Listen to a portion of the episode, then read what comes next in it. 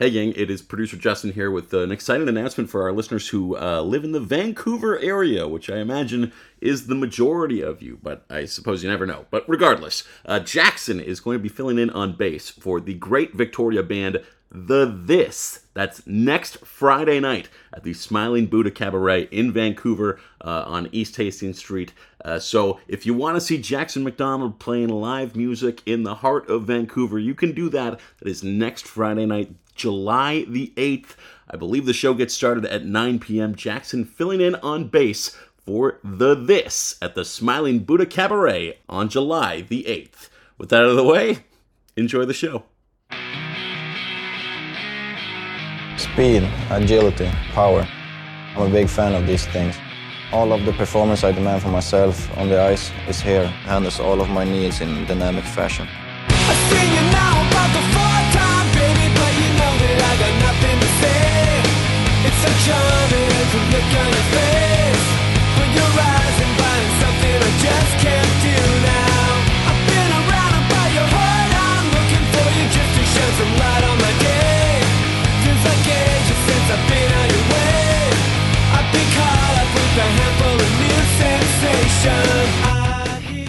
Right, folks, welcome to another episode of Roxy Fever. I am your host, Jackson McDonald. With me, as usual, Hey, it's Vyasaran. And Elliot Hoyt. Can, can you quickly do John Tortorella? Oh yeah, well, so we were talking um Please. we were talking before the uh the show started about how uh they should do a CBC movie about the book Ice Storm, which is a great book by uh not so great author uh, Bruce Dowbiggin about the um the Gillis era Canucks and uh, I was saying it would be fun if uh, you did an adaptation where all the player roles are just played by normal actors, but all of the management and coaching roles are filled by Muppets. Um, and I thought that would be funny. So if you can all just imagine that at home. Uh, we we talked ab- about a few different, I think, possible casting options, but my uh, my big one was uh, John Tortorella should be played by uh, Elmo, and he can be John Tortorelmo. Wait, wait, can I can I do it? Um mm, mm. That's what I'm saying, Brooksy. That's what Elmo said. Yeah, it's all right. I, I, John Tortorello doesn't like it when you're late to the practice, David. I hate when I I I, I messed it up because Elmo, of course, doesn't use pronouns. Um, I'm surprised that he hasn't become either like a right wing, a right wing like but like either like boogeyman or like right wing hero because of his refusal to use pronouns. I don't know whether there He's the one like- person who refuses to use pronouns, but you have to respect it because he legitimately just calls everyone by their full name all the time. It's great. Yeah. He even himself. says he even says Elmo self. Like uh, like Elmo is all by Elmo self. He's de- he's fucking dedicated, but uh yeah, anyways. Um this is uh this is our first I guess episode of the official off season. Obviously the Canucks off season has e- existed for quite some time, but uh we have our 2022 Stanley Cup champions, the Colorado Avalanche, downing the Tampa Bay Lightning in six games. Um, just As as, I I predicted. predicted, as, as Elliot and I both predicted, and said Once again, we were time. right in our analysis. Stephen A. Smith. That's right. Yeah. Uh, I uh, I had fun with this one. It was, you know, it was a pretty it was a pretty good one. Like I, I definitely felt for the entirety of like every game, save for game two, that there is a chance that either of these teams could win in the final. Obviously, it, only goes to six, and Colorado is. I would say they looked like very much the better team through the six games, but Tampa made them work for it. And uh, Colorado looked like the better team, but Tampa absolutely looked like one of those worst teams that could win. absolutely. And Well, not they- like in the annoying way and like the, yeah, fine, you guys are worse, but you played a better series. yeah, exactly. Like they they looked like a, a a good bet to just out outplay the or at least you know win fair and square against a better team in the Colorado Avalanche. Um, I, I don't know enough about the systems, but for me, the whole time, mhm. I kept being scared that if the Avs, and I was rooting for the Avs, even though I Hmm. bet against them. Sure. I was scared that any time that they let their foot off the gas, and I mean flooring it, Yes. Tampa could have easily scored a goal. Yeah. Easily. Like Colorado had to be hard pressing even if they were up 5-1 or something if they wanted to win because Well, you know, they had two they have too many arrows in their quiver, the lightning. They they, they have absolutely. too many Yeah. different ways they And can that's win. They can hurt. what you want to see, right? Yeah, I It would a say perfect finals. um like the, the Tampa Bay Lightning very uh legitimately are one of the best teams this year's Tampa Bay Lightning I mean are one of the best teams to lose in the Stanley Cup final in quite some time I think. Because uh, as is often the case and as we talked about in the last episode like a lot of the time you get to the final and it's uh it's actually pretty anticlimactic. Like you get one very good team and then one team that kind of either goalied their way there or you know like 1982 uh Canucks Yeah. style like just played uh all the upsets on their way to the final or whatever. But you know like I mean this was this this final delivered even if it didn't go to 7 games I uh I thought it was uh like a, a very enjoyable uh very fun We, high, we were like relatively high scoring, but I will say the one thing that Colorado did that none of Tampa's other opponents were able to do was beat them in close games. Like Mhm. they had their Yeah. shot a couple times where it was like, okay, they got to grind one out 2 1 or 3 2, and they did it. They did it twice, actually. They won, they won in close games, both in game six and in either game four or game five. I can't, I have game bad game memory. one was 4-3 OT. yeah and that's another one too right another close Yeah. one like um yeah i mean uh, it's funny because i was pulling for the avalanche too but a part of me was uh, like i think by the end when i was seeing everybody on at least in my like sphere on twitter kind of turn on the lightning and like turn them into a villain or whatever a part of me was kind of starting to like As wish soon a as little the bit finals started, I realized that if Tampa could win this, and then we would see something we haven't seen since the Islanders in the 80s, which means something that we've not seen in our lifetimes. Yeah exactly yeah Like, there's never been a three-peat in our lifetimes. So, if Tampa could have pulled this off, they would have been the best team since the 80s, yeah like the yeah, early 80s. totally and So, and that would have been really cool to see. there was a part of me Hey, that I'm okay like, with Avalanche winning. oh, that would have been cool. But like at the same time, it's so much better to get like, you know, Nick Aubé-Kubel dropping the Stanley Cup and like Nazem Kadri uh, telling the reporter that like uh, what was it? He said he said uh, to All the everybody people who said I wouldn't be clutch. No, every, no, no. everybody who said I was a liability in the playoffs, fuck you or something. kiss like, me, you can kiss my ass. Kiss he- my ass, He, that's he it does the yes. best laugh after that and leaves. yeah. leaves leaves David Amber have to clean up the messes. yes. And I will also say it is absolutely hilarious that now, as of yesterday, the uh the Leafs have zero playoff round wins since what 2002 was that what we Yep. discovered la- uh, a couple weeks ago or whatever all right I've read enough passive. Uh, who's the Toronto Passive Down goes Brown on the Right. Athletics Yeah. Um, to know to know that it's 2002. Yeah. Okay. So the Leafs have zero playoff wins since 2002, and in the past, uh, you know, okay, let's think of it, six years. What is this, Um, Rogers Sportsnet or something? No, no, in the past, but in the past six years, Always making about the Leafs. Phil Kessel two cups, Tyler Bozak one cup, Nazem Kadri one cup. I love that. Nazem Kadri, Tyler Bozak, and Phil Kessel all win a Stanley Cup before the Leafs win a single playoff round. You love to see it. It's very funny. Um, well, let, us jump off the uh, Phil Kessel thing. We were talking right Mhm. after one of the games because I I was looking back at all the cups that I have watched happen in my lifetime. sure. This and the Capitals win are the happiest I've been Mhm. for any cup winner or just to watch any cup winner. Uh, most satisfied, most excited. Uh, Honestly, for the cat, I think this is the most even above the Caps. I was happy for Ovechkin, but I wasn't excited for Washington as a team. Uh, Sure. That was just. I'm so glad he finally got one. Um, See, I'm the opposite because I'm I was hap- rooting for was happy for Ovechkin, but like, I don't. The Avalanche have won so much. They Yeah. got a cup in their first season. I Yeah, don't it's care, true. man. They're not a they're not like a they're not a hard luck franchise the way the Capitals were. So for me, The whole the Like- whole winning and like the, whole Capitals are, are first Audrey's team, so I was so happy for her. yeah, and that too, right? Like Boo. uh, the whole the whole winning in your first team, like hard luck, all that stuff, like yeah. or f- winning in your first year. I mean, I don't. I blame that in a different way than I blame the Vegas stuff.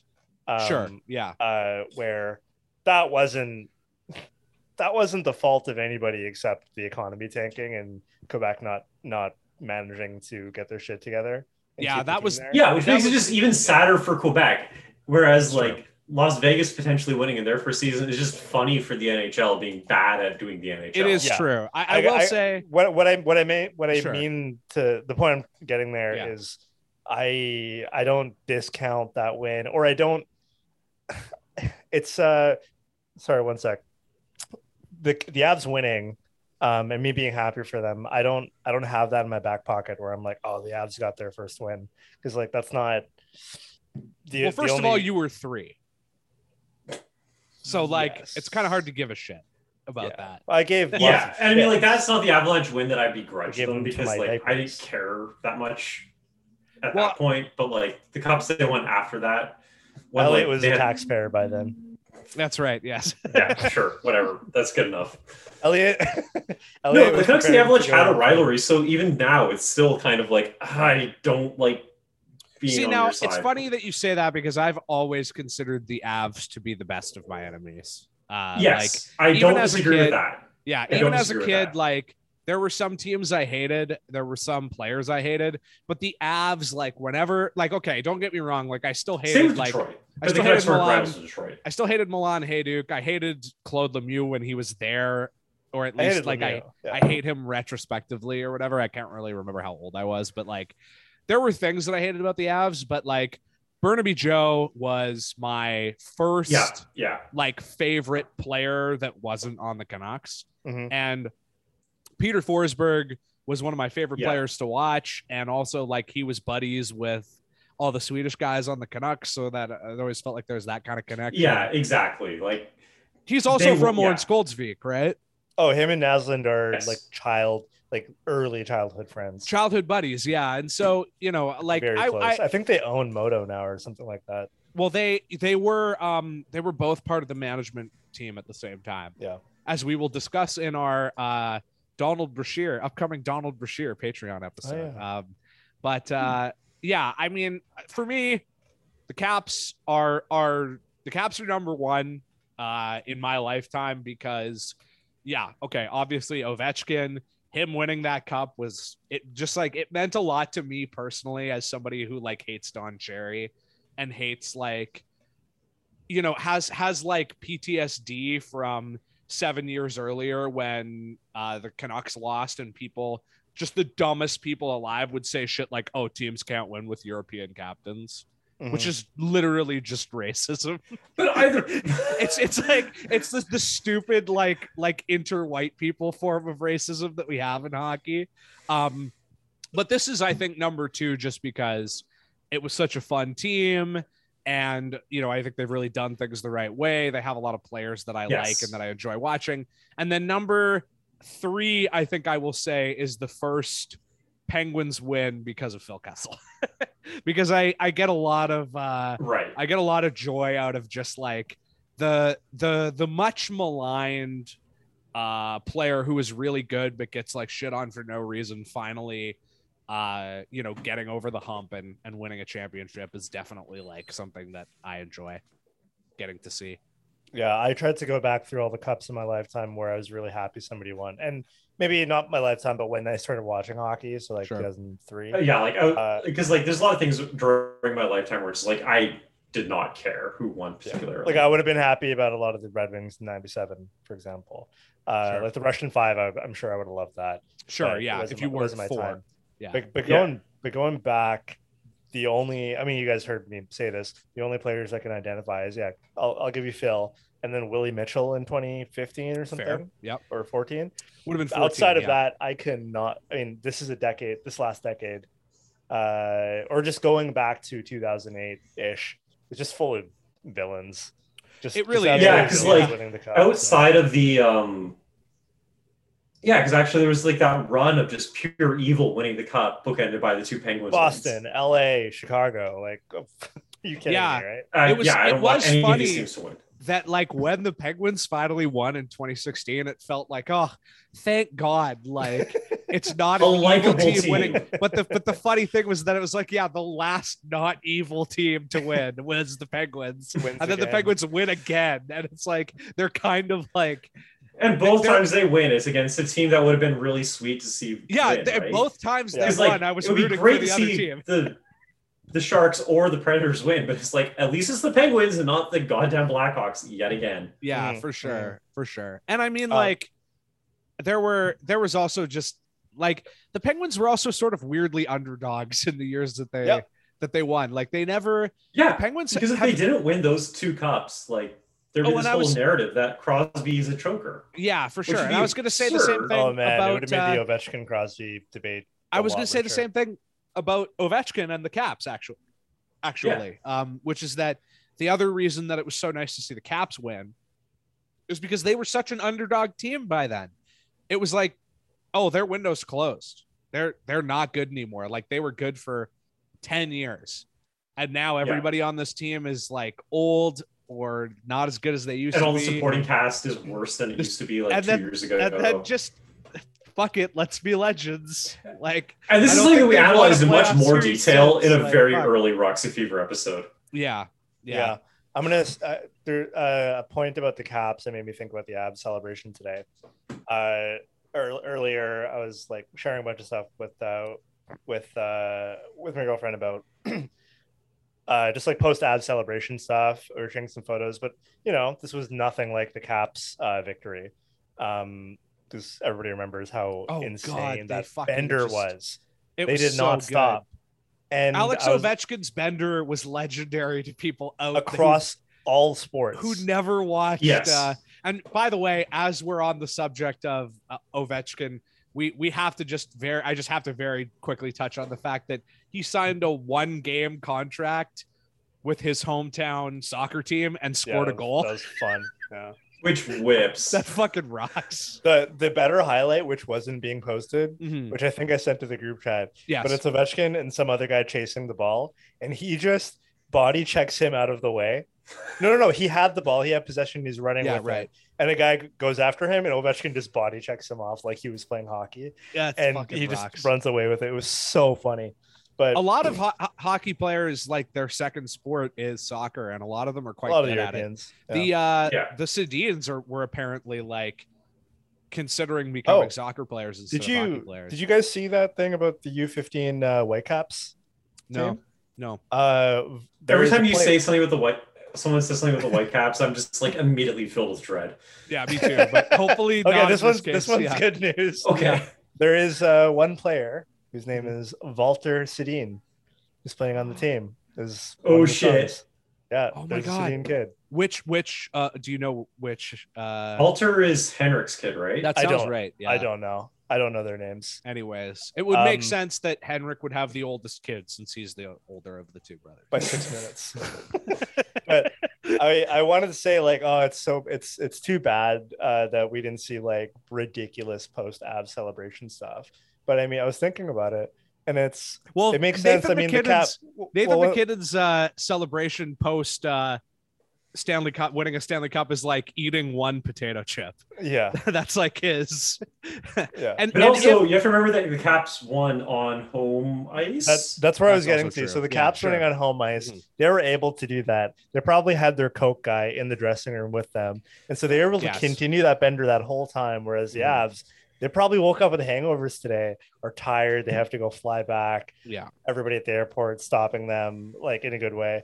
Um, uh, and it's just not as fun. So uh, I would have loved to see this happen on home ice, which I was kind of wishing for.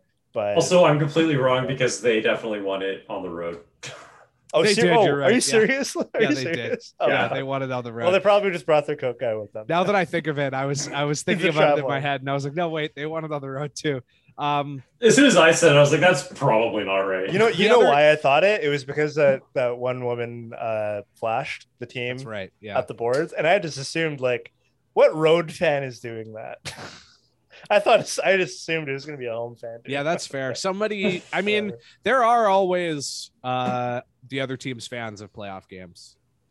I think Yeah, just because, uh, yeah, like, you know. I mean, it can be weird to, but I think actually in the in Vegas's case, It- it, it's makes a, it's an unhinged to do on top of already being on the road. That though, is is true, yeah. mean. But I think I think in Vegas's case, it especially makes sense because that's a team that doesn't Oh, have a yeah. history of fans, right? yeah, yeah, yeah. I So forgot his and name's also name. it's a and Vegas is a really cosmopolitan city. Like, there's a lot of people from yes, other places. and it's a destination city, so it makes sense that there would be fans Yes. of other teams there. But Yeah. um, the one the one last uh, thing that I also wanted to say about the Avs that uh, I quite well, okay. There's two things. The first is uh, is that it's cool uh, to see a team that doesn't really have any obvious advantages outside of just its hockey organization or whatever win a Stanley Cup. Like, I think the Avs really uh like put the dagger in the heart of like,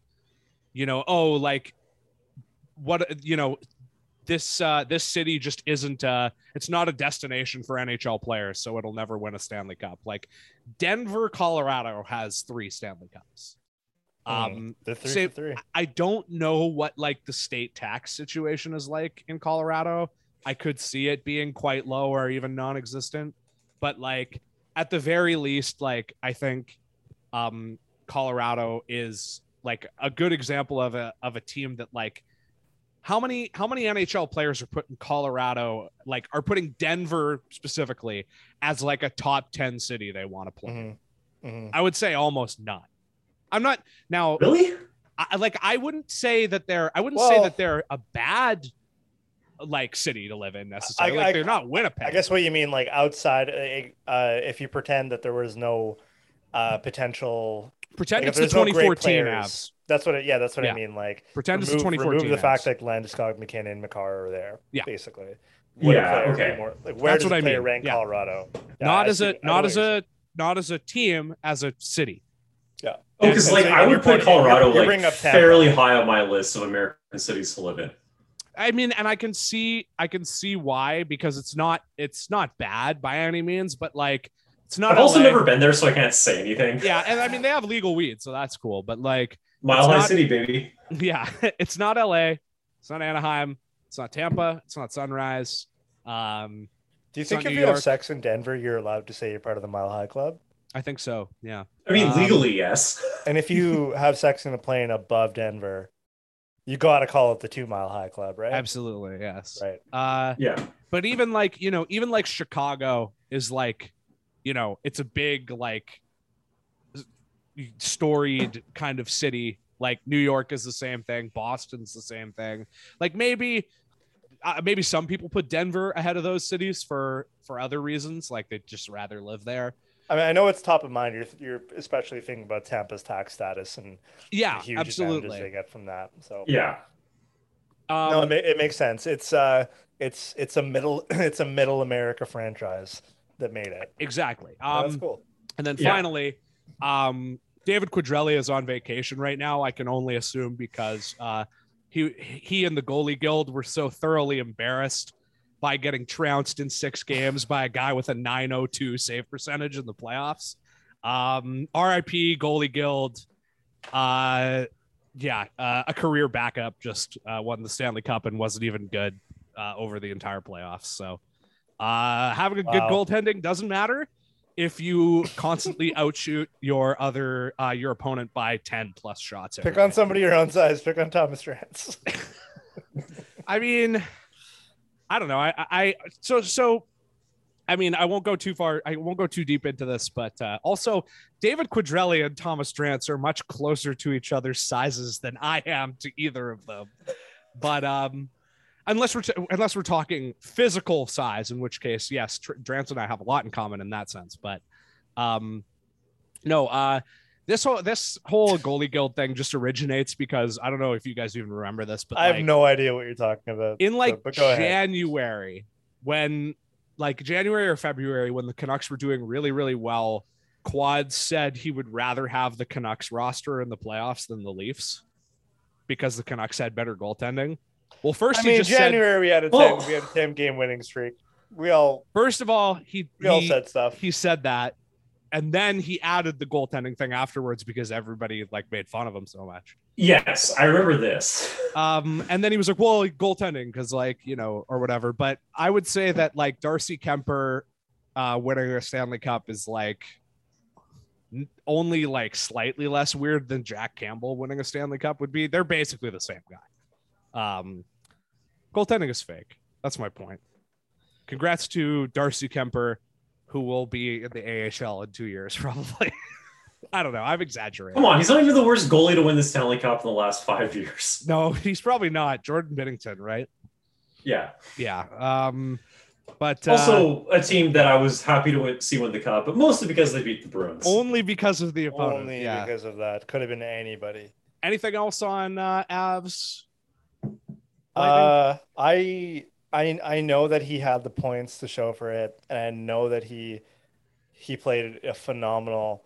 And th- this isn't me being like, but I don't agree that he should have got this. But sure. my jaw was on the floor when Cale Makar got the Conn Smythe. Like, I that's incredible. Yeah, Uh, that yeah, I was surprised by that too a little bit, but I he deserved it. He totally deserved it. I just I was caught off guard, and I think it's realized- one of does he win the Conn Smythe if Colorado wins the game on that uh, MacKinnon goal in On the the St. Goal? series? Probably not.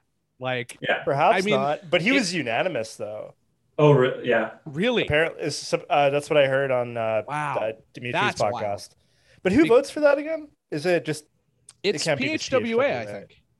that quickly? They get you. you what was that thing that Brooks got in trouble for with the with the Not voting. He didn't not vote. voting? because the NHL awards. Were Okay, gonna, so was gonna have a No, so Brooksy, Brooksy wouldn't vote for the NHL awards because he was mad about the COVID restrictions and having to wear a mask interviewing players. Yeah, that and something. Okay, maybe not unanimous then. um, but I don't know. Like I, That's I, what I I, heard, it I think it's unanimous. it might be the it might be the P- PHWA chapters of the teams in the Stanley Cup final. Like it might That something sounds like more that. right. Oh, so all the Avs writers get to choose. Like I Wait, feel like that can't that can't be it though. Nah, that's No, not it's it all either, the because Avs and all the JSG Tampa writers. I Fuck. think. Okay, Justin will put in what the fuck. I don't- Can't whatever, no, remember no, no. Justin, What just like cut yourself in here and say what's say what's right. But like, how does know. I'm JS fucking Jag- making how does up. JS Giguère in 2003 get the Conn Smythe fan? Yeah, it might is- be is a it might be Maybe a special changed it. panel. It. might be a it might be like the um the fucking like that the same people who vote on like the fucking GM of the year or whatever where it's like the- Sure, and the- and yeah. I have thoughts on all that, and I think, and we'll get into Yeah, we'll talk end. about awards later. real real quick. I I'm watch I'm rewatching honestly the finals ceremony, and again, there are so many people on this team I'm happy for, and I just want to list them off. Like Erik Mhm. Johnson. You, Yeah. you did you see that fanfic inspiring clip right after the game ended, and Johnson on, on top of MacKinnon? Very good. Just good. the two of yes. them lying on the ice. Perfect. Excellent. Uh, I'm so happy for Erik Johnson. He said he was going to retire last year, apparently. Wow. Um, I'm so glad for Jack Johnson. He has something his parents can't take away from him. uh, I think that's very nice. Uh, Um, And uh, Nazem Hey, Kadri. I'm glad he's known for something now other than being named after the other more famous Jack Johnson. hey, photo photo finish. Uh, like Joe Sakic winning a Stanley Cup as a executive before, or uh, as a GM, I shouldn't say as an executive, winning a Stanley Cup as a GM before Steve Yzerman. Um, Yeah, that's cool. because Yeah. Yzerman leave now. Of course, d- I- Oh, and he wait, and like- he won. He won a cup before Yzerman too, didn't he? Like before, before technically yes, I think. I think Yeah, he yeah. won the year before. I think the year that before Florida one Like I, I'm before. talking as players, obviously. Yeah, yeah. Um, and now granted, Yes. Yzerman has his has his fingerprints all over this Tampa team that won. fair. Yeah, Definitely yeah. deserves yeah. credit. Um, and not not not in the way that people say with like Nonis. uh, and and Yeah, Burke yeah, or yeah. whatever with Gillis. Like he, it, Julien BriseBois also deserves credit. He's done a great job too. But Yzerman obviously deserves credit for taking them from a basement team to a fantastic team. Um, but yeah, crazy. Like Joe Sakic. Uh, Oh, did you see that chart of how how they acquired all the players? Like, oh yeah, so many of them he- are trades. he must It's be unbelievable. Joe Sakic, like that might be the one of the highest like rates of like great player to great executive ever. And obviously Yzerman's right almost at the same level. Um, but like Yeah. huge credit to them for, you know, he had an idea about what he thought mattered and what he thought uh, the Avs were going to be. And he tried that. And then he learned that he was wrong. And then he totally course corrected and went in a completely different direction. And they are, they were the best team in the league this year, as far as I'm concerned. So, um, you brought up Brooksy. And um, we Mhm. have more important things to get to, but I feel like because you brought up Brooksy, we should just very quickly touch Does on the Elmo have that, something to say? uh, Just on John Tortorella? that John something to say. Tortorelmo has been has been he's landed in Philadelphia. Um, Oh yes, that yes. the the Philly media and John Tortorella will truly be the like far more than this cup final was the unstoppable force and the immovable object matchup of the NHL. We are gonna get fucking gold, I am sure, from that. Um, Just imagine him telling. I know like, I've gone "Hey, on Brooksy, record where's your previously as mask? saying that. and I also feel You're like not wearing a Tortorella mask, is Brooksy? not big into masks, yeah, but Yeah. I feel like he would be to annoy Brooksy. absolutely. Elmo doesn't like it when you don't wear a mask. Yeah. Anyways, Happy Uh, for I know you I've guys- gone on record as saying that chaos and chaotic Mhm. is just very bad as a phrase, and it's just the so random of the 2010s, Absolutely. and now That's- it's lasted that's- the you're right. 2020s. You're absolutely right. yeah. Um, but I mean, the Flyers are the most chaotic franchise, and John Tortorella is the most chaotic coach. So this does bode well for pure entertainment. It would, Absolutely. it would be funny if Tortorella uh, actually just like lived in Southern Ontario and made the commute every day. yeah, that would rock. That would be so funny. I th- uh, Can you do you, live in Jersey and commute to Philly? I think you can. what do you guys think about this Easier than Point Roberts, I think. as a just from a pure hockey standpoint? Like, I, I shouldn't say just from a pure hockey standpoint, but like take the entertainment part out of it. Like, what do you guys think about this hire? Was it Well, you know good idea, bad idea? for me, it's like what's like that team is rebuilding real bad, Mm, right? I mean, Uh, outside of outside of Carter Hart, uh, I don't know. I don't know say. who their young stars would be. So I don't know what Because uh, they traded uh, the concussion kid. Fuck. do you mean Nolan Giroux- Patrick. Giroux? Oh, oh God. Um, yeah. I don't know who Um, else, but uh, it just depends on like, hey, what's what's he like with young players? Pretty sure the answer is everybody will tell me is not good. Um, I'm sure. No, you know what? I think the thing that's fair to say about Tortorella is that odds are that like they're not going to do great with him, but he's going to be one of those guys where he leaves, and then all the young players, once they break out under a new coach, are going to be like, "Yeah, John, John Tortorella taught us so much." I I kind of think like okay, so a few different a few different disparate ideas about John Tortorella that I will like combine into a into a definitive take here. Um okay, John Tortorella, you underestimate John Tortorella at your own risk. Yep. Everybody thought John Tortorella was done after Vancouver because he blew it here so badly. And then he goes to Columbus. Columbus was fucking garbage before he got there. They have been garbage since he left. And he brought them their only series win ever in their history, their only playoff wins ever in their history. And he did it by knocking off the Stanley Cup champions in four games. You underestimate John Tortorella at your own risk. Yeah, Yeah, Second one of of the all, greatest playoff victors ever. uh, John Tortorella. I. No, I completely, I agree. Like, I don't know if he's going to be that successful with them, but It's tough like, to say. Tor- Tortor, yeah, I, I think I that he's, guarantee even if he's not su- successful with them, immediately after he leaves, people are going to be saying he was a big part of our success. Someone's going to learn something after. from him. And it, I was I was about I was about to say that that I'm going to bet in the next okay, this is this is this is uh I guess not a bold bet. In the next 15 years, either Tortorella is going to get a ring, another ring, Mhm. and probably still not be invited to the party right after for the celebration, as as happened in 2004, which makes me really sad. But you know, Yeah, that's it's right. not not my business. What Scotty Um, Bowman Scotty Bowman used to say, "My players hate me 364 days out of the year. On the 365th, we win the Stanley Cup." Um, so my bet is, you know, 15 years, one ring at least, or a, uh, the team he leaves wins immediately after. He yeah, leaves. totally. Yeah. Um. So yeah, uh, you underestimate him at his own risk. Uh, I believe still the winningest coach in American history. So the winning winningest uh, American coach ever, I believe. Uh, him and Lavi have a tendency to battle for that one. So maybe I'm maybe I'm wrong. Maybe it's Lavi. Um, but Peter uh, Laviolette should get a beard. Yes, I agree. He would look good with a beard. Um, yeah, uh, lock for the Hockey Hall of Fame. By the way, um, we'll talk more about the Hockey Hall of Fame later. but, uh, Tortorella? yeah, absolutely. Uh, Yep. I agree with you that he should. I don't think he'll get the votes. Uh, maybe he won't get the votes, but I don't know. I, I think I look. You look at like what coaches are in there, and it, it would be. I think it would be very hard. yeah, but the thing is, he's not. He's not Gretzky's cousin. Yeah, I know he's not part of the club, but like, I- he's also not like. He's hated a lot more by media people than hockey people. Yeah. All right, Yeah, if, if- if that's true, then sure. I don't know. It should be should be in the Hockey Hall of Fame based on his resume. Um, yeah. Uh, look, Philly is kind of in a similar boat to where Columbus was when, uh, when Columbus picked him up.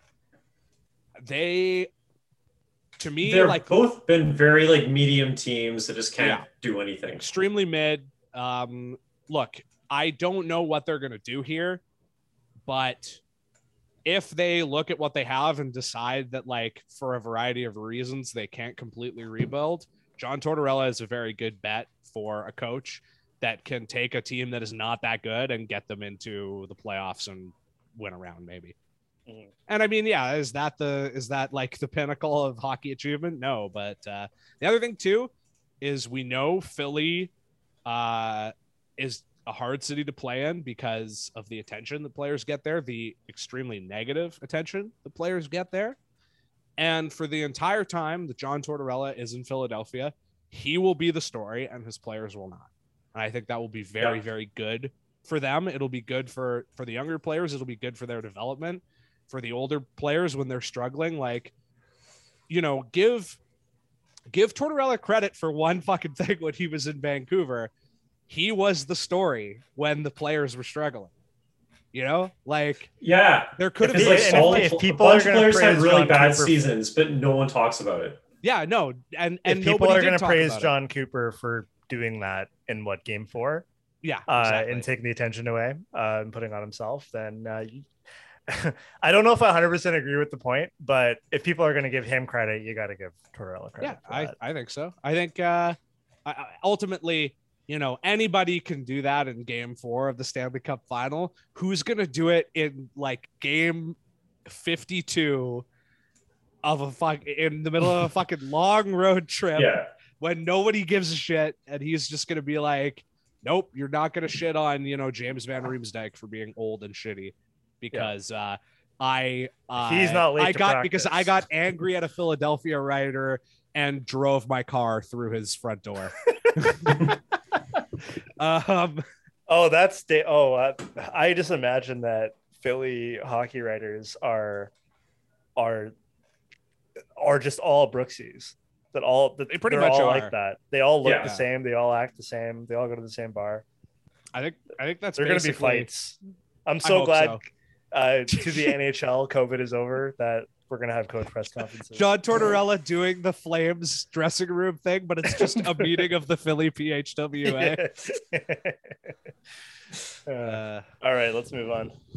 Uh, yeah. Okay. Uh, Andre Kuzmenko, Canucks. Uh, finally, in what feels Oh, like. Shit, the first time in a very long time, win uh, the sweepstakes for a coveted uh, free agent player, uh, particularly a non NHL uh, free agent player. I feel like the Canucks have been linked to to all of these guys for years and years and years and years, and they never get one. And they finally get one this year. Um, yeah, uh, there were some other teams in on this. Uh, I will do my best to remember them all. I believe it was Edmonton? Edmonton, Florida, Yep. Detroit, LA. Um, I'm missing one. There's one in addition to Vancouver that I'm missing from that list. I don't know. Um, Uh, water under the bridge. Uh, yeah, think it's doesn't okay. matter. But uh, point being that people acted like uh, it was like this big deal that um, that Vancouver won because it was like, you know, a lot of people were like, oh, it's it's like an underdog city compared to these other cities or whatever. But it's like when you know you're one of five or six cities, and two of the cities are Detroit and Edmonton. I feel like you got a pretty good shot especially because we know that the one of the biggest things Kuzmenko was looking for was playing time and opportunity.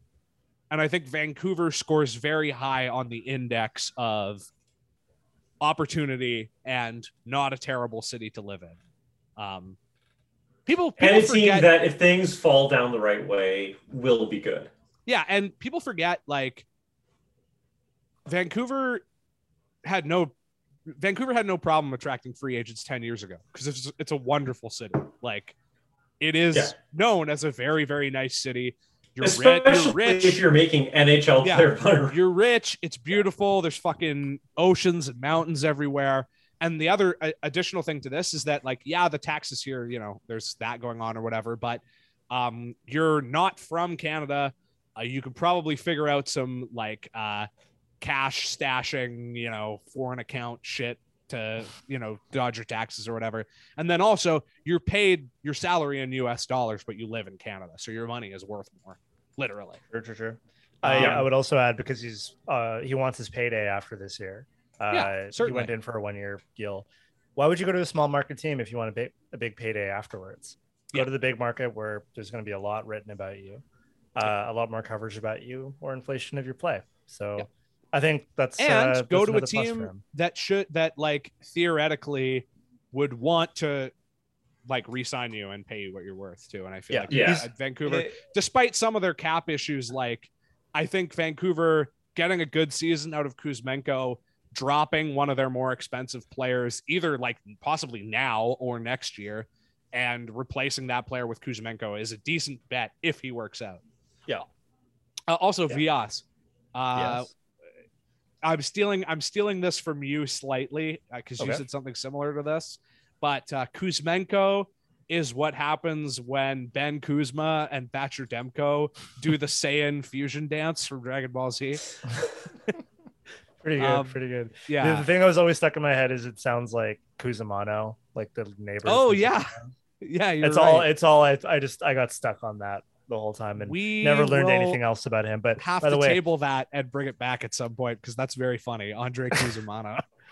um, did I pull the play the game? Did I pull this out of my ass? Mhm. Uh, did is he friends with uh, Podkolzin?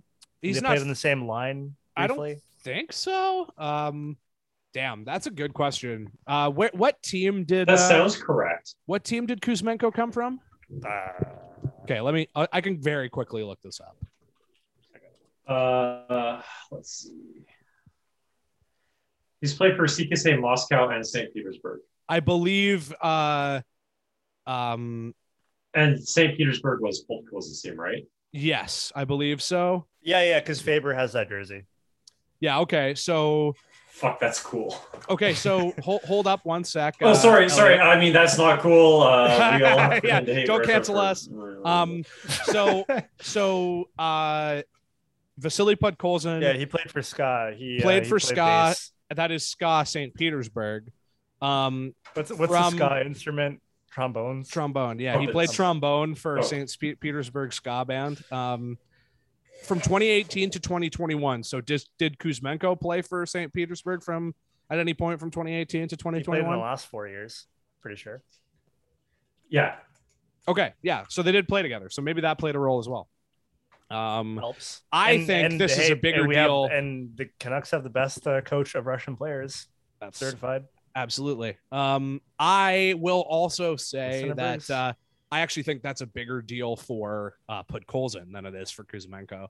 I, I mean, it that- is like Ove- Ovechkin literally told him once uh, when the Caps were visiting, or the other way around, that you should listen to Bruce. He'll if you listen to him, you'll go far. Yeah, he But- told Nicolson that. sorry what i meant sorry by that though that is that is awesome that's very cool um but Oh, I see what you mean. what I meant If is I think it's a bigger deal for Podkolzin to have another russian on the team Yeah. Than it is for because Yes. ultimately Yeah. Podkolzin i think matters more Mhm. than or is more important asset. Well, I mean, he's more their likely guy, to but- matter more than Kuzmenko because I as agree. as I uh we should probably just briefly touch on with Kuzmenko like th- there's no guarantee here um Yeah. on the one hand Low cost, high reward. Uh he's Definitely. like I think he's he's like 5'11, I believe. He's uh sort of like average height. He's not a he's not a tall guy, but he's thick. He's like Nils Hoglander build, but a few inches taller. Um so I think that bodes well. And his his season, his last season in the KHL, actually like just a just a hair like 0.02 better points per game than Artemi Panarin in the season that That's nuts. Yeah Oh, wow. uh, so Okay, like, that's cool. now at the same time that like okay so you look through the group of i won't spend too long on this but you look through the group of players that are in the same kind of ballpark for him um points wise points per game wise like point pace wise it is basically um elite players like or very good players like uh you know i think the the best point per game season ever in the KHL was Malkin the year of the lockout.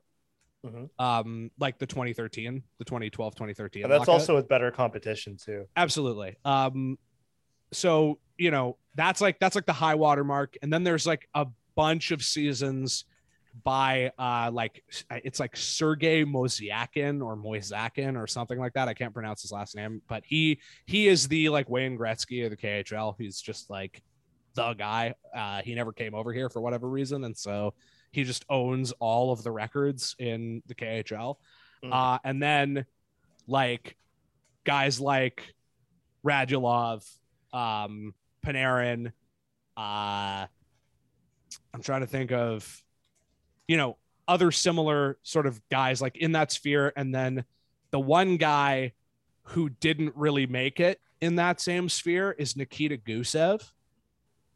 Yeah. But Nikita Gusev also had a 44 point season in 66 games for the New Jersey Devils the year he came over. And I kind of think that for a player to do that well in his first season over and then completely wash out, I'm not sure that's 100% on the player.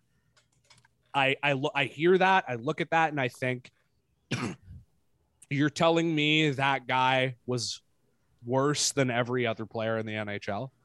I don't buy it. Hmm. Like I think I think Nikita Gusev, based on what he was able to achieve, um, you some team could have found a role for him and just didn't. Be, for a variety of reasons, whether it's money, don't want to, you know, you'd rather give the spot to your developing like young player or whatever. But like, Mhm, mhm. I think if Nikita Gusev is like the worst example you can pull, that's pretty good. Um, if you expand out towards other leagues, like there's a there's a lot of guys like Anton Rodin and Fabian Brunnstrom who don't work Ah, out. Fabian Brunnstrom. But um, I don't know. I kind of think like if Vancouver is willing to ride with him and willing to kind of like let him figure it out, he can be, you know, a third line player in the NHL at least, probably. Um, It's good to have And they get that for free. next year. which is awesome. Yeah, new Yeah. guy, I'm looking forward to it. Yeah. new guy, new. Russian. Uh, nobody knows what he could be. He's the mystery box. It'll be fun. Um, yeah. Any any anything else on Kuzmenko? Oh, we should also bring up. It was very funny that uh, they brought the uh, Oilers brought him to Joey, which is Yes. uh, You you know what? You know Joey probably Tomatoes. happened? It's it's fucking it's the it's the sequel to Joey Tomatoes, You know what probably which is literally like what I would call an Italian guy as a joke. like I'd, I'd make up a This fake is- mobster named Joey Tomatoes. I'm gonna um, defer to Elliot. This This, is what you called quads when you're mad at him. Yeah, exactly. I'm gonna thank defer you. to Elliot here. This is a Vancouver restaurant in Edmonton. Yes. This is like the same Joey that's on Burrard. Yeah. Yeah, yeah, it's the same It thing. is? Okay. Now, but see, the thing is, when you say that, I'm reminded of the fact that like Earls started in Alberta, Yeah. What? so I'm not sure if that's Okay. Well, I know it's like all the same family, but they're not BC bases. Uh, well, I'm pretty sure about that. yeah, it's all like the Uh, same family, and like and or it, maybe it's not the same family, but it's like the chef from one guy. Like It's quit, another like, fucking splinter restaurant of Earl's and Cactus Club. Yeah, It- it is, and they they Yeah. they are connected historically. Yeah, Yeah. yeah, Historically, Uh, there is connected. Like you could you could go like Mike Duncan and like trace the like Yeah, entropy of absolutely, victory of the The title is And- the Cajun chicken sandwich. See, their Ca- mistake, though, salad. Their mistake though was that this was a coveted Russian player who like I would imagine wants to be wined and dined and taken to like a blue water type like super nice restaurant. If they were trying to to sign a guy who was like a Canadian playing in the N- NCAA who aged out of the, uh, of that league, I, I think like taking him to a Cactus Club style restaurant would probably fucking seal the deal because that is the favorite restaurant of Probably. guys who Of- like of guys who board play in. Western Canada. Yeah. Yeah, Well, what I want to point out is that everybody's been ripping on the Oilers for like, oh, ha, ha, you took him to Joey's and he didn't like that. He like, Yeah. he liked the Vancouver Fair better. What if he asks people, oh, that Joey restaurant was so good. Uh, tell me more about the restaurant. They're like, oh yeah, it's a Vancouver restaurant, and his Yeah. eyes He's are like, just ding, like, ding, ding. oh, there's bulb. more places like that in Yeah. Vancouver. I should go to Vancouver. Yeah, he's So, like, he's like, shut up, you know everybody. many of those we have? he's like, yeah, he's like, you know, Edmonton, dog shit city, but that restaurant, oh, Yeah. What if that he was was fucking amazing. Yeah. And then he's like, Oh, well, they have one in somebody's like- Vancouver.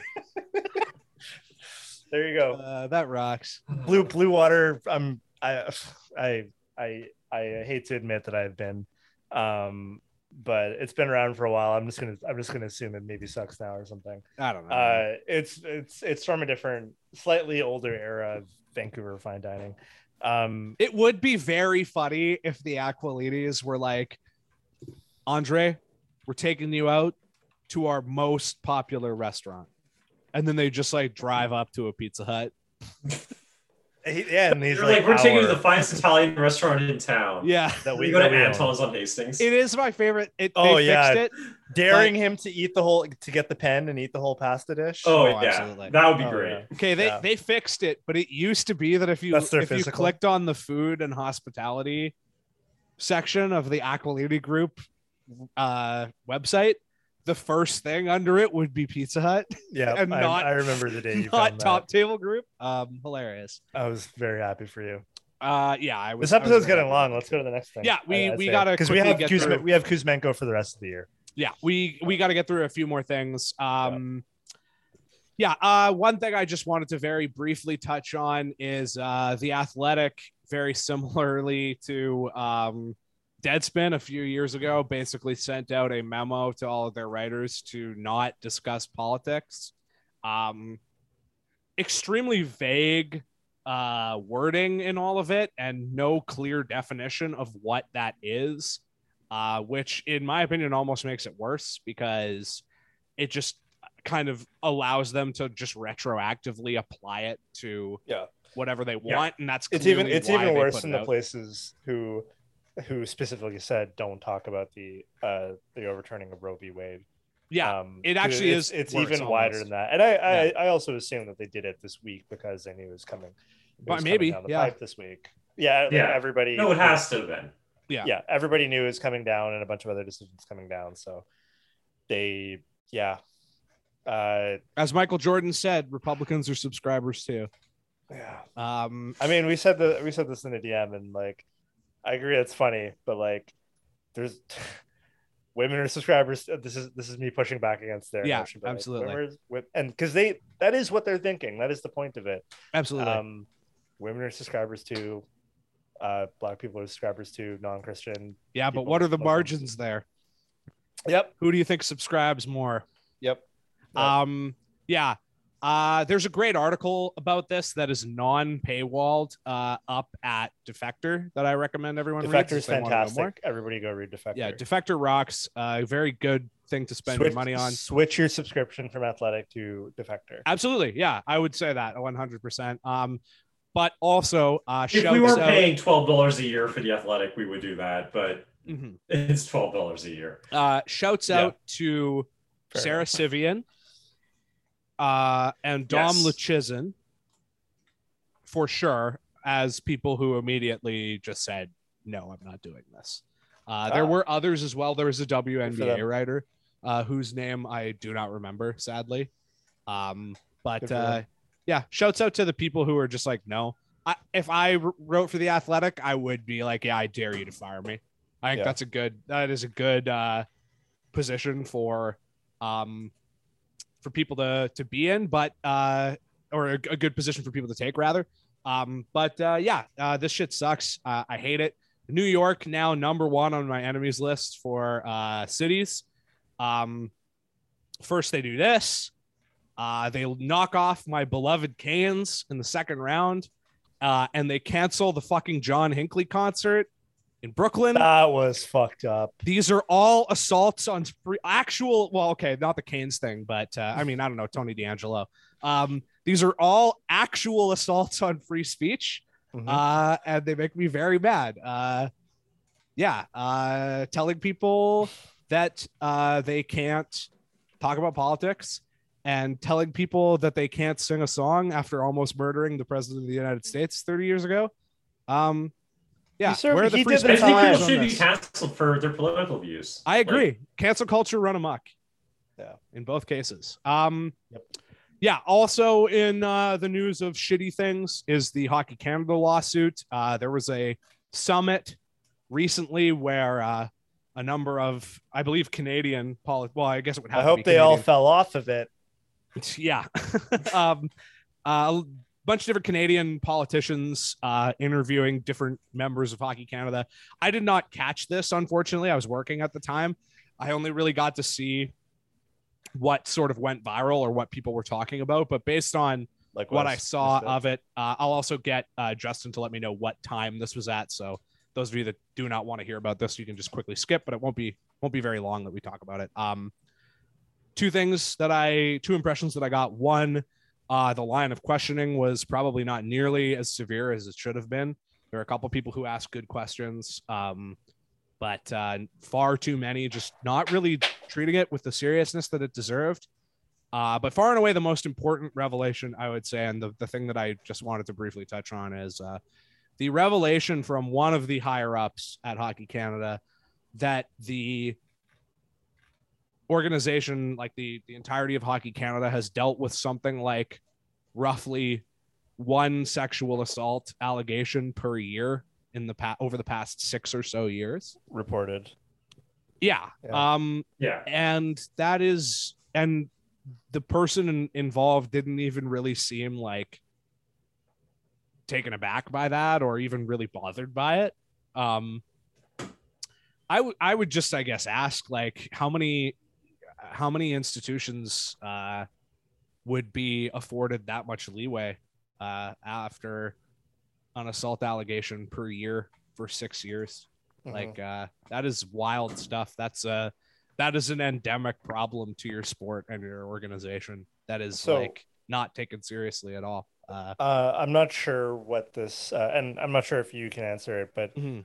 what is this procedure happening? Like, what uh, is this a some federal inquiry? Is this uh, is it i- is it just that the transcripts from from the from the court proceedings came out? I'm curious what i believe it was uh, a federal what's happening now and what's happening later down the pipe. yeah I I I this is one of those things where i will admit freely like i haven't paid nearly close enough attention to this as i good. should um because a it's a bummer and b it's a very busy time just hockey in general, and then also in my life that like it's been hard to kind of be like, okay, I'm gonna take the the six hours out to do the deep dive on this and Yeah. figure out what's going on.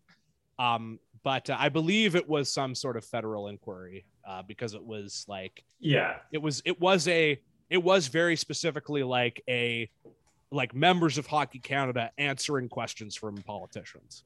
So Yeah. I, I can only I know that like to be a federal MPs were grilling them. For, Yeah.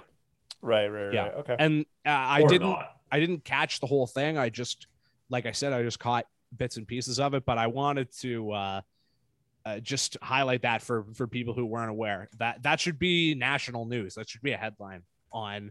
That should have been front page province sports the next day. Hockey Mhm. Canada dealt with an average dealt with one sexual assault per year for the past six years. Mhm. Um, that should be like at the next Canadian international game, somebody should be fucking holding a sign that says that. Like that's insane. That is insane. yeah. Uh, Hockey Canada should probably. And that's the only ones that they know about. Yeah, Yeah. exactly. Uh, if this happened with another country, I'm not sure that they would. Uh, basically, I feel like at this year's World Championships, it should just be the. Uh, oh, what do they? What do they call? What do they call? Oh, it should be the Canadian Olympic Committee or something. You know. Yeah, it you know, should Yeah. be the uh, the hockey athletes from Canada. Yes, yeah. Absolutely, Because yes. Hockey Canada Yes. doesn't deserve to uh, to be up on the stage right now. I would If I you're, would if say you're going to so. hold yeah. them yeah. to, if you should hold them to the standard as other countries are held to. Yeah, And this is some- I'm not being ironic there. I think. This is No, approaching like, I like, mean, obviously Larry the way you Nassar level it- shit. Like to you know, and it's not like one guy specifically with the team in a leadership position, but your team, your organization for international hockey is a rape factory. Yeah. Like Yeah. that is not okay. It's something that you need to like Yeah, and how and how is how, how how is how is the entire structure of that organization completely intact after something like this? Yeah, and you, you Like- mentioned before when when you were flagging that we were going to talk about this, you kept saying, "Oh, the NHL lawsuit," and we had to Mm-hmm. Yeah. be like, "No, no, Yeah. no, Hockey Canada," and you're like, "Oh, well, there's so many NH- I forgot you forgot, but then you said there's everybody is NHL on this. Uh, Yeah. there's so much fucking overlap. the the But World well Junior NHL team lawsuit. that that uh, uh, got the whole the ball rolling on this whole Right. thing, the the Yeah. one that is the subject of the lawsuit. 2015. All of those players have played in the NHL, I believe. Yeah, there's maybe a couple that haven't, Yeah. and I, I will. I, I think I already said this, but uh, all you have to do is, uh, you know, people asking, trying to figure out who it is. All you have to do is cross cross reference the city that it happened in with which players played in that city from the Yeah. uh, team. But that's all I'm going to say. Um, Mhm. yeah. Uh, all I have to say about that, just uh, absolutely appalling, absolutely absurd. Something that we will continue to uh, follow up on in the future as things develop, and you know, hopefully, at some point, I will catch myself up and learn more about it because I do feel genuinely a little bit bad that I don't that I haven't treated it with the seriousness that it's it deserves. But it's just it's a very busy time in hockey, and um, you know, the good news about the off season is that generally things slow down and there's more time to talk about stuff like this and Mhm. explore it in depth. So, um, All good. that brings us to something uh, a lot less depressing, which is uh, Hall of Fame inductees named today. Uh, some very cool names in there, in addition to the ones that we obviously want to talk about. Um, what was the? I I just want to just give me a moment here to. Sure. uh, I, I mean, I yeah. can I can speak for a moment. I had a really busy uh, last couple days, was prepping for something, and so I wasn't scanning the news for anything. I mean, like I watched the game last night, and outside Sure. of that, I wasn't scanning Twitter for for any of this stuff. Uh, I I went so many hours this morning not hearing what actually happened today, mhm. and I didn't think it was actually going to happen. I didn't think that all three of Yeah. both City and Twins. Yeah. and were gonna I thought we were gonna get part of it. I, Yeah. I'm gonna I'm gonna say uh, so to start off there's there's one guy who I'm gonna leave out because I want to end with him um, but uh, extremely decorated uh, Finnish women's player Riikka Sallinen or Salonen um, inducted The- uh, I Is she the first non-Canadian or non-American to? Uh, uh, women like woman yeah, sorry yeah, yeah. yeah. uh maybe I, I don't know about that but I it wouldn't surprise there me were- I know that I think Hailey Salvian uh, recognized that, like, oh, this is huge. that they did this. 16 I don't know if it's first or not. appearances for the Finnish women's team. Holy. That's absurd. Like insane. Uh, everybody this year was super deserving.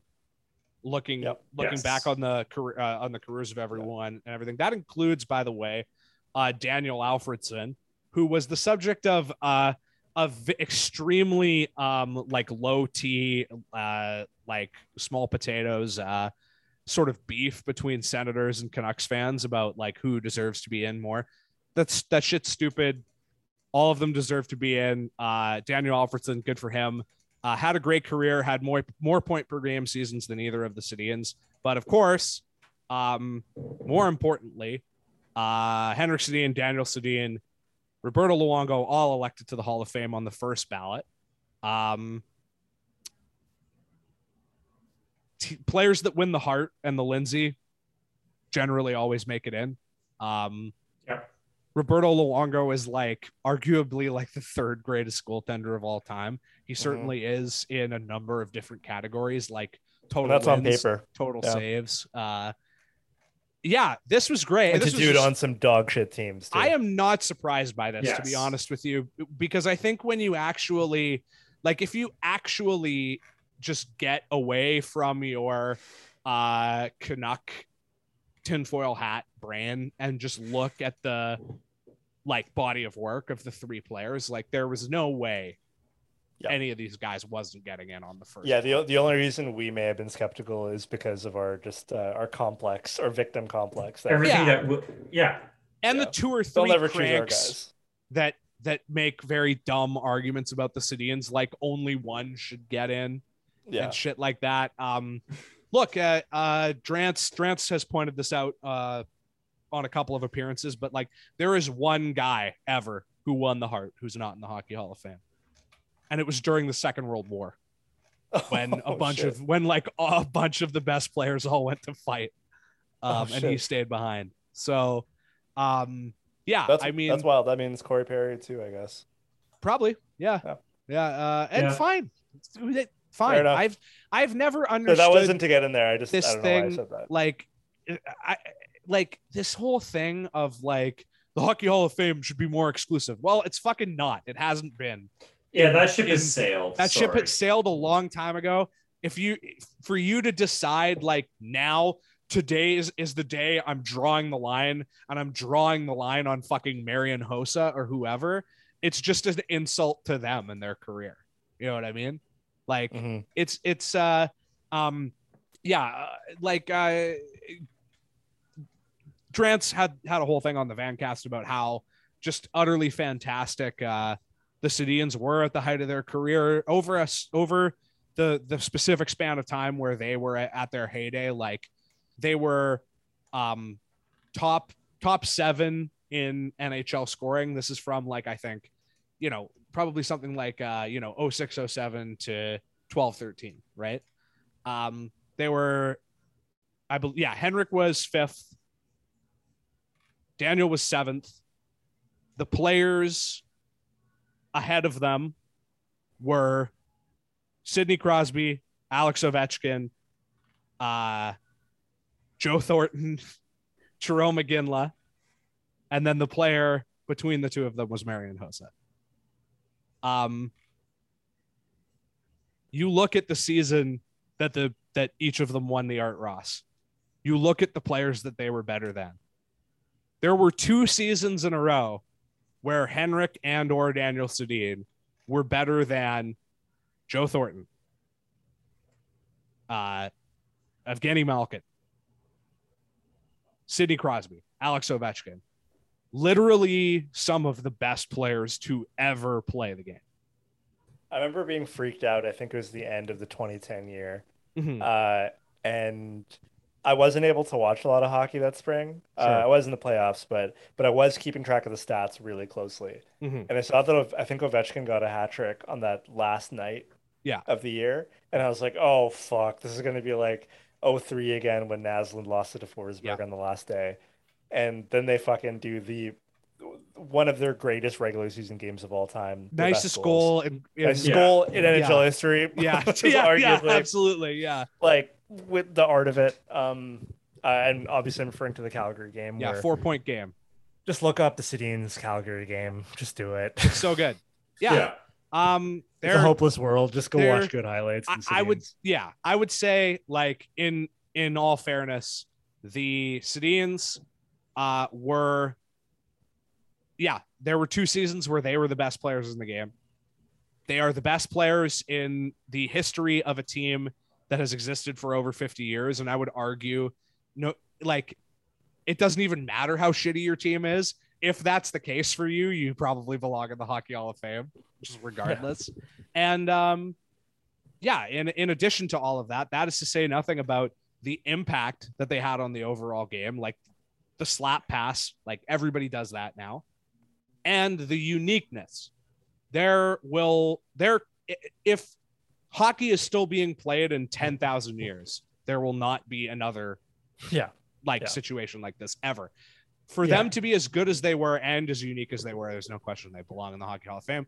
Good, good for them. Fucking rocks. So happy to see both of those guys and my guy Roberto Luongo in the Hockey Hall of Fame. They absolutely all deserve it. Um, feels like a great little like uh like you know redemption arc for that that Yeah. 2011 team that sort of core of guys like uh, Yeah, it'll it'll be fun to watch that ceremony. I will. absolutely I will watch that full thing. It'll be So- fun that they'll all get to be there at the same time. Oh man, could you Um, imagine? Oh, is Burrows and BX going to be there? I hope Uh, so. I'm sure BX. I'm Yeah. sure BX will be there Bieksa might be there covering it as a po- as a. I was going to say as a poster. as a poster. As a host. yes. Um, and that that leads me to my final thing that I wanted to talk about, which is uh, the last guy who uh, was inducted in as a builder. His name is Herb Carnegie. Uh, Herb Carnegie, one of the early great uh, black hockey players who uh, I believe never played a game in the NHL because of the era that he uh, played in. And um, it's great that uh, it's great that the Hockey Hall of Fame is finally honoring some of these guys. Uh, it it still uh, sticks in my craw that they haven't honored Larry Kwong yet. That need, really, really, really, really, really needs to happen.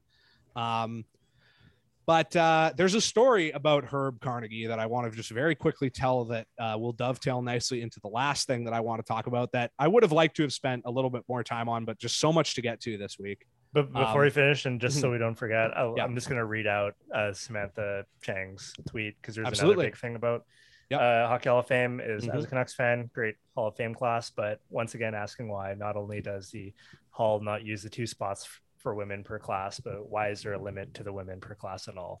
Only yeah, two, only absolutely. two are allowed each year. That is is so arbitrary. Yeah. That's uh, unbelievable, and should be the story of the day. Um, great, yeah, uh, great, yeah, great, excellent point by Sam. Uh, Yeah. So that is that is a totally that is totally correct. Like that doesn't make any sense. But yeah, a why is there a limit? B if if there is a limit, why is it not two every year? Um, yeah. Just absolutely insane. Yeah. Okay. So Yeah. I'm I uh, Back- I want to tell to a, a very quick story about Herb uh, Carnegie. I don't have the source for this, unfortunately. It's it's been lost in the ether, but uh, it is a well-known story. So in the Quebec League in uh, 19, so this is in the Quebec League in 1946. Um, Carnegie is playing. Uh, he uh, uh, his coach Ed Wildey uh, talks to Carnegie while, while he's uh, you know uh, on the bench during a game, and he points up to the stands to uh, to a man up in the stands, and he says, "See that man sitting up there? That's Conn Smythe, owner of the Maple Leafs. He says he'd take you tomorrow tomorrow if he could turn you white." Jesus and uh, the full quote from Smythe, uh, he saw the uh, he saw Carnegie play in a junior tournament once apparently. So apparently this is a thing he said multiple times, and he said, "I'll give ten thousand dollars to the man who can turn Herb Carnegie white." Um, yeah, uh, this is the guy we name the playoff MVP after. Uh, just a just a, a very quick list Thanks for of finding that. of uh yeah very very quick list of greatest hits by Conn Smythe. Uh owner of the Toronto Maple Leafs during the time of uh where there was no players union. Uh used to do shit like uh re- um, reassigned two Leafs players to uh, the minor leagues for getting married without his permission. This is one of the most feudal ass things I've ever heard in the history of sports. You, your players have to ask you and get you know allow you to perform fucking prima does, uh, so that you can get married. Like, Like- Droid to First Night or whatever the fuck it's called. Prima nocta, baby. Prima Nocta. Yeah, there yeah, we go. Yeah. Uh yeah. Uh so that's a good one.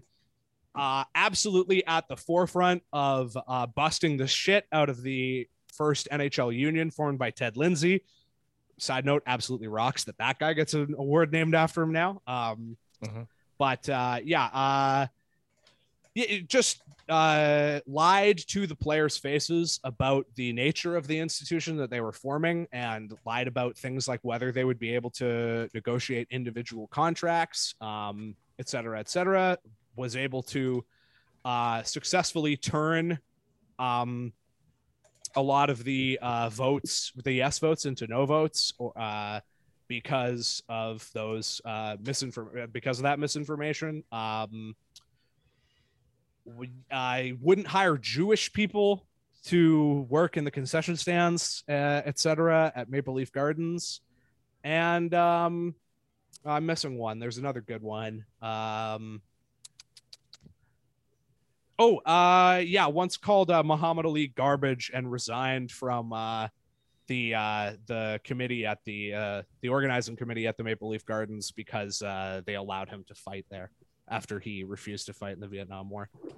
Uh, huge, monstrous asshole, racist piece of shit. Uh, much like a lot of the people we name awards after, actually.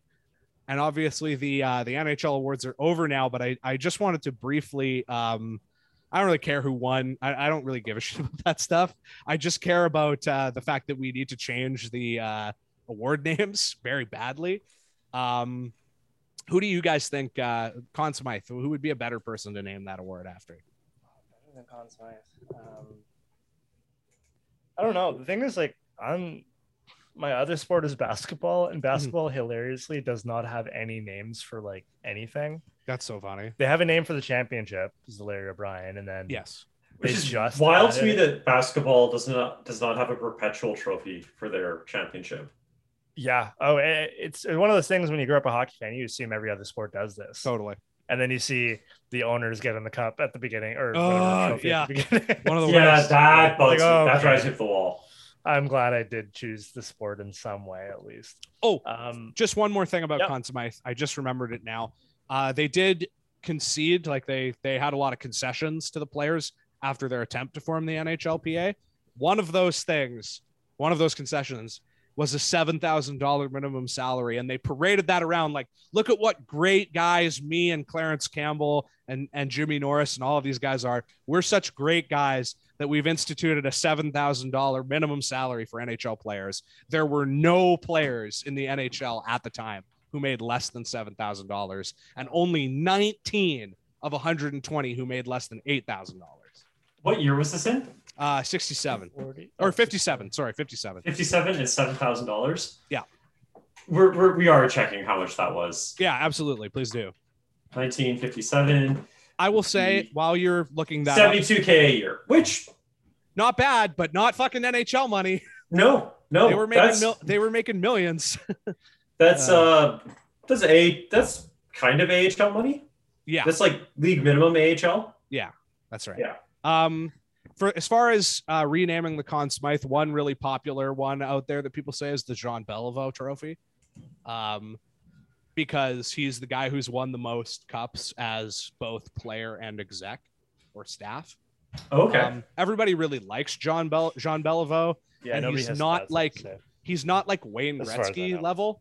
He's like an old player, you know, that like some people maybe have kind of forgotten about. I would be pretty cool with that. I think. Justin the Justin Williams Award.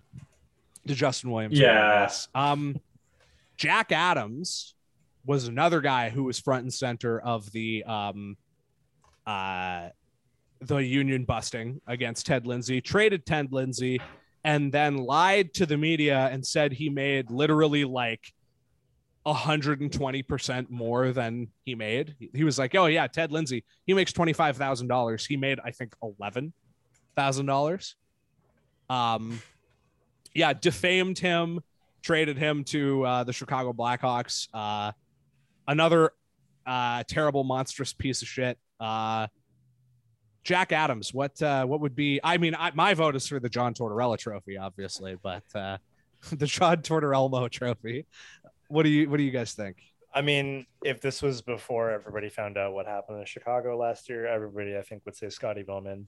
Yeah. Um, I know But Scotty wasn't do you- exactly implicated, but like, yeah, I don't know Because of enough to know that he Yeah.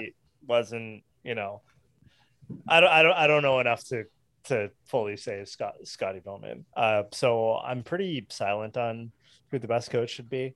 I also don't like. Was Jack Adams even a good coach? Did he win cups? uh, he won some. He won some cups. He was he was Won definitely a good coach. three, maybe with the Yeah. Red All right, Wings. all right. In in the in the original six era, I, I'm not going to count that. Yeah, that is. I mean, I don't disagree with the original six, just not counting. Yeah, like the N, the NBA does this thing where they very clearly refer to the 1980s as the beginning of the modern era of the NBA. Mhm. And so they'll still recognize, like, they'll still use like, oh, best 100 players of the last 100 years and still bring up people from the 40s, but they don't, they kind of are just like, okay, grandpa, like, you were, you were from way too long ago for you to really have an impact. Uh, and they respect a lot more starting in the 70s, 80s. Um, Um, knowing that there was so few teams uh, and so uh, too many people had just an outsized impact. now that he is dead, I am gonna say the Al Arbour Trophy. First of all, because it sounds cool. That's Um, pretty cool. Sounds much Yeah, cooler Everybody likes than trees. yeah. Sounds much cooler than Scotty Bowman, Joel Joel Quenneville. It can't be for obvious Nope. reasons. Ken Hitchcock or Barry Trotz. Uh, those are no. the only guys who have more wins as coaches, and he's dead now. Uh, and he's the first of any of these guys to be dead. So uh, name it after the dead guy, Al Arbour Trophy. Trophy. Can't do anything wrong now. Um, James Norris, interestingly enough, is uh, not uh, like there isn't anything really obviously terrible on his resume, but his son, also named James Norris, um, another monstrous asshole union buster, uh, one of the probably actually the worst of the Yeah, the he loses it for being a bad father. Not- uh, not so yeah, he loses well. it for being a bad father. I think, the- like, I don't even like him, but I think the obvious, like, how how is the fucking defense award not named after Bobby Orr? So Like, I mean, the only on. argument there, I'm gonna I'm gonna push Yeah. back on this and say that we should split the Norris into two. Uh, Okay, yeah, that's Yeah. that's the We should have most the. Bobby Orr for the like defenseman with the most points. yes, this Just is and this is the Fuck way it, to do it. LOL. Who gets the most points? You like don't do offensive versus defensive defenseman. That's stupid. You do an award for the defenseman Yes. who scores the most points, and then you do like a Hart Trophy style award to the defenseman who is the best. The- Yes. you can keep the you can keep the Norris and make the or whatever it is, and not split it and make that the Hart for it, basically. Yeah. you know. Yeah. Yeah, like if the Orr, the Orr should be, and like this is Hart. like a down goes Brown type take, where like Totally. the Bobby Orr trophy should be for the defenseman who scores the most points, and then you just Yeah. give the Norris. I am now we against wanna Bobby- it to. In the last few years we've reason to be against Bobby Orr, Sure. but I agree that there that trophy has to exist in that in that. and he, I mean, yeah, he's the guy who is like the most synonymous with yeah, um the uh with the the the position Yeah. i would argue a good a good one to do would be now obviously he's probably a little too young still to have a trophy named after him but Cale Makar deserves it. I agree. the, do the bobby orr trophy for uh most points by a defenseman and then the nick lidstrom Yeah, the, uh, Yeah, the Nicklas Lidstrom has to award for the for the the best gonna defenseman overall that? I um, la- uh, I will say, in, ad- in addition to all of these, I have no problem really with uh, the Hart because it's named after the person who donated it. I have Yeah. no real problem with the Vezina because George Vezina was actually a good goalie and he died tragically very young, and his uh, trophy, the trophy, was donated in his honor, so that's fine. Um, even Art Ross. The confusing thing is that Art Ross was a defenseman um, but he was a very good early hockey player. So like, you know, uh, if if you if you get rid of that one, you basically have to advocate it's named after Wayne Gretzky, and that sucks. So fuck that. I don't want to do that. Uh, yeah, that's fine. Uh, those ones are fine. Uh, last one, uh, one of the actually very first Union Busters in NHL history is Frank Calder, who um, fined a bunch of, believe it or not, Hamilton Tigers players uh, of the early NHL for um, for organizing, trying to win some basic, uh, you know, uh, basic protections, basic, uh, you know, concessions from the NHL owners for NHL players. He did this back in 1926. Uh, best rookie ever award, uh, or best rookie of the season, I guess. But who's the best rookie ever? How who do we name this trophy after? Uh, Teemu Selanne trophy would be good. Try to try to Yeah. argue against me on that. Uh, one. but I will argue, 76 goals. I mean, you you kind of have to go with the Teemu Selanne trophy, but I will say the Pavel Bure trophy. Yeah, I mean, Ah. That's pretty Um, good. Yeah, The, uh, the the other rocket, the other rocket award. I thought this was kind of a fun uh, a fun one I- to end oh, on. oh, Um, oh, come on. There's one more NHL award we got to rename. oh yeah. What is it? The Mark Messier Leadership Award. We can't keep Ah, that shit. Of course, yeah, it's yeah, possibly the worst named trophy We should of give- all. Of. Also, the worst Yeah. awarded trophy because it's literally just whatever Mark wants. and it's so stupid. Like, I don't want to rename that one. I want to just get rid of it. I want to Like, keep I, it. I actually, you know what? it- Fine, you're right. Abolish it. Abolish I- the leadership. I trophy. Propose keeping it. I'm a reformist. I propose keeping Okay, it, all right. but the criteria is different. You give it to the biggest locker room cancer of the year. Ah, yes, the Alexander Semin Trophy. Yeah, but nobody wants to get the semen of the each Yeah. year, um, Elliot, did you have? Uh, I have like I have a notes app thing. I have a bit of a list of my ideas here, but I feel like you had some ideas. Um, yeah, my only suggestion for the Mark Messier Leadership Award was to give it to a player who uh, shows great leadership and uh, is well liked around the league. So you got to give it to the. Uh, oh, I don't know. Just should I say Bertuzzi or Burrows? Which one of these is a better punchline? Oh, the good. Bertuzzi Burrows Trophy. yeah. That's good to me. It'll be I'd be like so the happy. Ivan Hlinka Gretzky tournament. um, All right, Can I, stupid. can I go down my my silly little list? please, yes, yeah. All right, we'll so close on Selanne's to your Calder. ideas about this. Selanne's Calder is my first one. Okay. I was gonna say instead of every a lot of I saw a lot of discussion. I look back on a lot of like hockey Reddit to see what people's thoughts were. Mhm. So a lot of people say, "Oh, of course you have to change the Rocket Richard to Ovechkin, greatest scorer." No. No, no. Keep the Rocket Richard. First of all, it was donated by the Habs Oh, okay, well, and okay. named in his honor. But I just, I just, I have to, I, I just, I have to go down. I have to do a little thing about this. That's like one of the best named trophies in the sport, in in Sure, any I'll give you sport, because it's I'll named that. after the first guy, the first guy to get 50 and 50 Yep, the I agree. first- I agree. Yeah. pure goal scorers. That's a great name trophy. So, just those people I- are wrong. Just what want to put my- that out there. Okay, well, my and so I'm being silly here. The Mm-hmm. point point I was gonna say is you keep it as the Rocket Richard Mm-hmm. until Ovechkin beats what my favorite Rocket Richard record is Mhm. is attacking two referees on ice. And starting a riot. It's starting a riot. If, If- Ovechkin, Okay. can- Yeah. Yes. If Ovechkin Fine. does that, then we'll rename it. Yeah, yes, I agree. At Be- least two. especially because the riot would be in Washington D.C., which Oh. is the city that it most needs a riot. okay. Um. Uh. Just throwing him off here. Uh. The Lord Stanley was a fuck. Uh. And that Yeah. park was built over a village site. So change that name. Change it to like the Pringles pizza flavor cup or the Yes. kielbasa tortilla bowl. Yeah. Um. I'd say that we should take away voting rights for awards from all GMs and hockey Mhm. writers. Mhm. I think for every single award Mhm. that's a player award, Mhm. the players have to decide it all. Yeah, that's a Uh, good. That's a great yeah, Coach, decision, the yeah. coaches should get to decide on. who the best actually- coach is. Yeah, I'm, I'm okay with that. It would be funny if there was a second coaches award that was the players' favorite. that would be great. Honestly, I would. I would be. Sad. That so, should be the John Tortorella. the John, yes, the John Tortorella Award for players vote voted uh, voted best coach by the players. Yeah, Yeah. uh, that would be Um, great. Uh, I'm in favor list- of either of those. Yeah, The rest of my list is we change. I don't know, Lady Byng's uh, deal, whatever. yeah. We change that who to the cares? Sedins Award. Ah, yeah, Uh, of course. I I Yeah. think that's. I like that idea a lot. Um, there should be the MVG Award. Mhm. We'll change it. We'll have a different name for it. It might be the Roberto Luongo Award. Sure. Um, for the most valuable goalie to a team, and that is Ah, yes. clearly in some way the goalie who had the biggest outsized impact on their team team's play that year.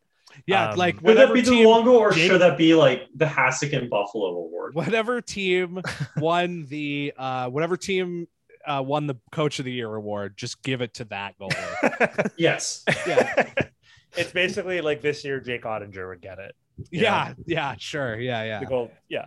Um, no goalies are allowed to vote for that award though. Okay. That should be player. All skaters. Only uh, vote for skaters vote for that one. All Uh, right. stealing this one from the NBA, there should be a most improved uh, player. Yeah, that's cool. Yeah. Yeah. Um, I think that each position should have an award. There should be like we should find out um, who had the best. Uh, what do you call it? Uh, just like I'd like to find out who the best center was, who, who the players think the best center, best left wing, Yeah, etc. That's yeah. Uh, there should be a veterans Sure. award for best above thirty-five. There Oh should That's be- no, that should be the best. That should be the Jagr Yes. best Yes. player above thirty-five. Yes, the Yarver Jagr Award for That's a good best best for senior best old guy. Yeah. That's a good one. Uh, comeback of the year, um, or just A change the criteria for the. Mhm. Yes. Yeah, maybe. He's he's got his stuff though. he does. Yeah. Uh, He does, but I mean, but I like the idea of naming an award after Lemieux and not Gretzky. Yes. I think that makes it worth it. Also, while Uh, we're still on the topic, the Masterton should be allowed to be awarded to multiple or zero players in a year. Yes. Yes. Yes. Great idea. Um, stop nominating players for being old. That's what the Jagr is for. yes. yeah, that's that's what, what the Jagr is this for. award we just invented is. for. Jagr or like the the Chelios or something. I don't know. Mhm. Either of those Um, would be great. Uh, now I borrowed this from the major league from Major League Baseball. Mhm. Um, they have the best reliever award, Mhm. and I think the NHL needs a best backup goaltender That would- award. That would be awesome. The, and the um, goalies should fuck. vote for that. What was the guy's name? Do you guys remember the name of Uh, the Cory guy Schneider. who was the no Who is the guy who was the first uh, early? the Dany Sabourin award? Um, no, the Stafford. Oh yeah. the That's who was the one. guy?